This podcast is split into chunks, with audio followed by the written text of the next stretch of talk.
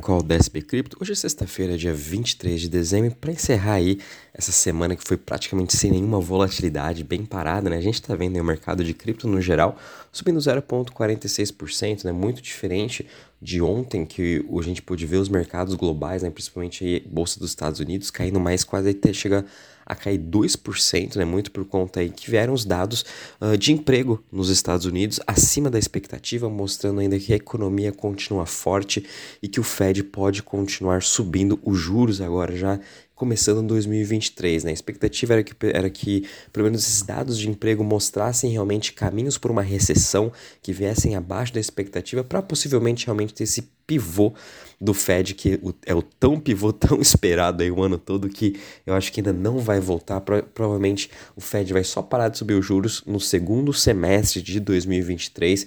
Então, com esses dados de ontem, né, a gente pôde ver um grande sell-off e cripto se manteve muito bem resiliente, né? A gente viu ontem o Bitcoin encerrando o dia com uma queda de zero vírgula cinco por cento mais ou menos, Ethereum também, enquanto isso os mercados globais caindo mais de dois por cento. E hoje a gente está vendo também o mercado aí de cripto subindo zero vírgula quarenta e seis por cento, Bitcoin subindo zero vírgula dezessete por cento a dezesseis mil oitocentos e trinta e sete, ele ficou lateralizado nesse dezesseis mil a dezessete mil desde semana passada.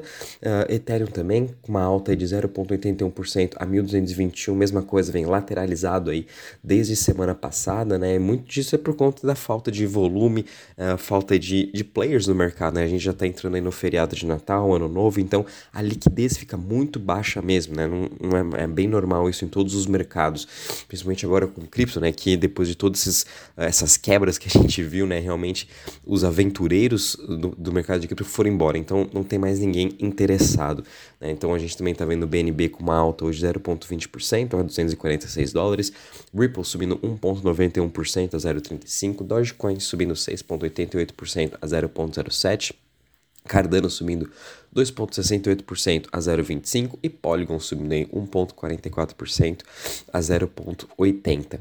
Já em relação às maiores altas das últimas vinte e quatro horas, a gente está vendo aí Dogecoin, né, subindo seis vírgula oitenta e oito por cento a zero vírgula zero sete, seguido de Axie Infinity subindo três vírgula noventa e seis por cento a sete dólares e Decentraland subindo três vírgula vinte e seis por cento a zero vírgula trinta e um.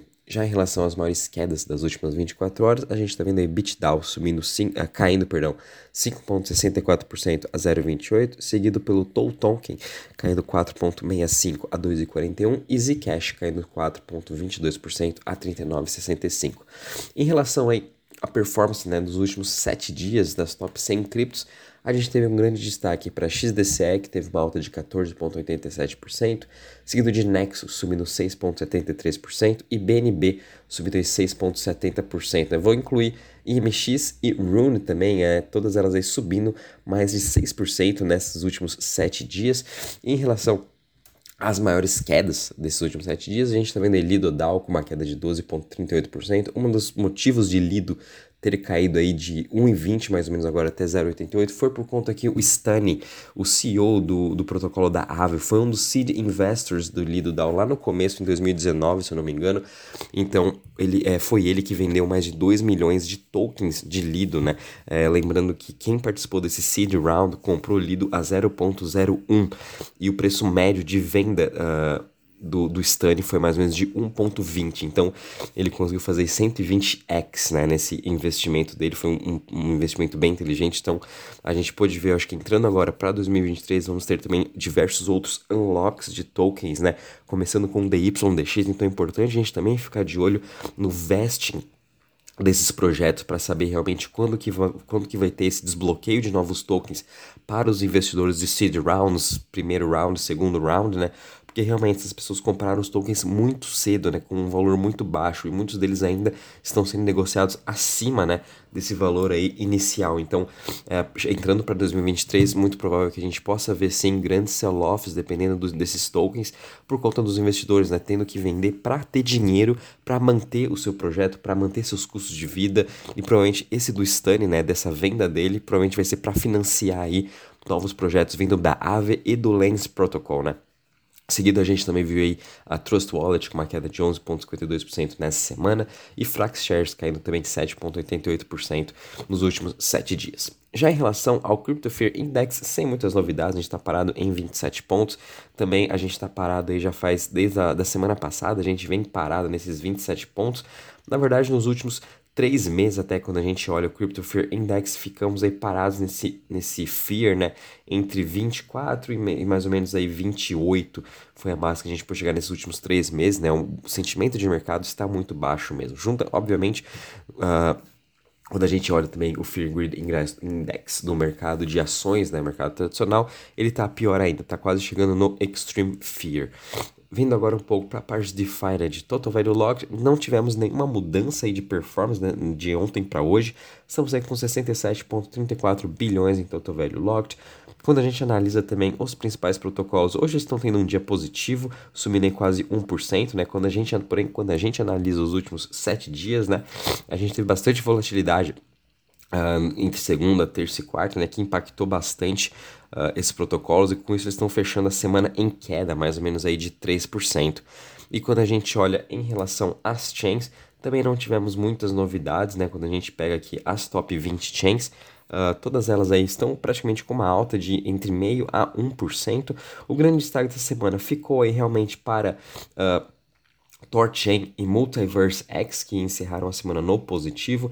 Em relação às outras chains também, com uma queda aí de três a cinco por cento. Solana ainda continua sendo muito afetada, que caiu aí dezesseis por cento, né? A gente teve também uh, na sexta passada um hacker uh, do seu protocolo da Raydium, né, de dois milhões de dólares, então isso também impactou bastante o seu ecossistema. Então ainda vamos, vai demorar muito para a gente ver aí essa recuperação uh, do ecossistema da Solana, né? E quando a gente olha principalmente as Layer dois, a gente também pode ver aí Uh, Uma, uma queda de cinco e seis por cento em seu T V L nos últimos sete dias. Porém, quando a gente olha aí em relação a um mês, né, performance de um mês, comparando de novembro do mês passado para agora, a gente ainda continua no positivo com as Layer dois. Elas foram aí um grande catalisador para adoção durante esse dois mil e vinte e dois, entrando aí entre os top dez uh, com maior T V L, né? E obviamente Ethereum continua como a chain dominante com sessenta e cinco vírgula seis por cento em market share de todo o mercado, seguido de B S I com dez vírgula vinte e três por cento e Tron com seis vírgula noventa e dois por cento.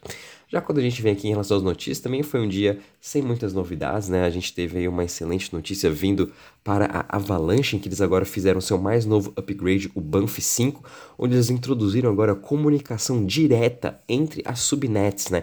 Então, antes desse upgrade, eh, as subnets já eram customizáveis, né? As, os desenvolvedores poderiam escrever do jeito que eles gostariam e também utilizar o próprio token nativo dessa subnet para estar pagando por gas fees.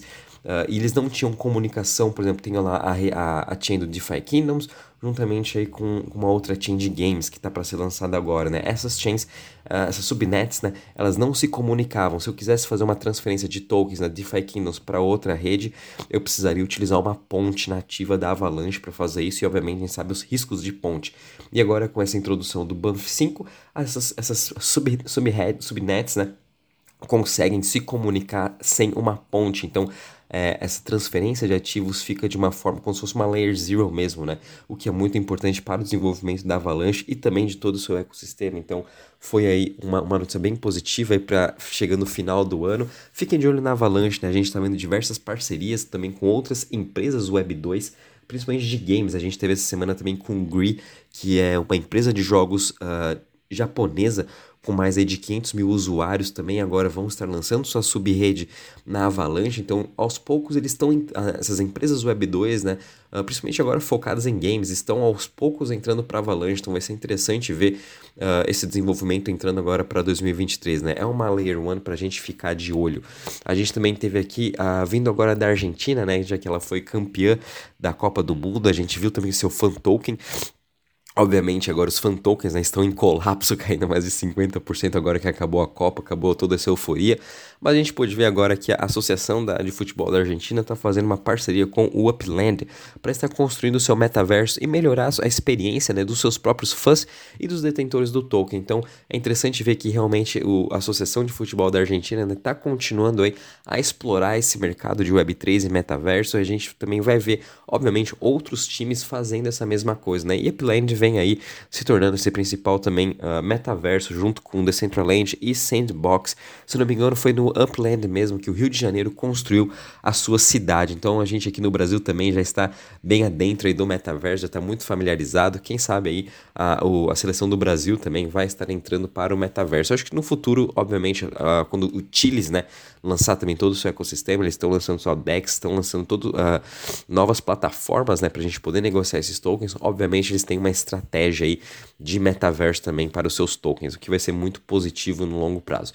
E somente para finalizar, a gente pôde ver também uma votação aqui da Aave, né, um dos principais protocolos de, de DeFi uh, do mercado de cripto. Agora uh, fizeram uma votação para inte- integrar o Chainlink Proof of Reserves para melhorar mais ainda a sua segurança, né? A gente sabe que blockchain ele é cem por cento aberto, a gente já consegue saber uh, quais são as liabilities, quanto o pessoal está alavancado nesses projetos de, de DeFi, né? Vindo para Aave, MakerDAO, Compound, Curve, né? E agora ainda mais integrando com o Chainlink Proof of Reserves, vai melhorar mais ainda a segurança e trazer também uh, melhores ferramentas para as pessoas poderem analisar como que está esse risco do protocolo, que é muito positivo. Então, no futuro também, o Chainlink vai ser uma, uma, uma ferramenta, né, muito importante nessa questão de provar o quanto são, uh, o quanto tem de reservas em cada protocolo, mesmo sendo on-chain ou mesmo sendo off-chain.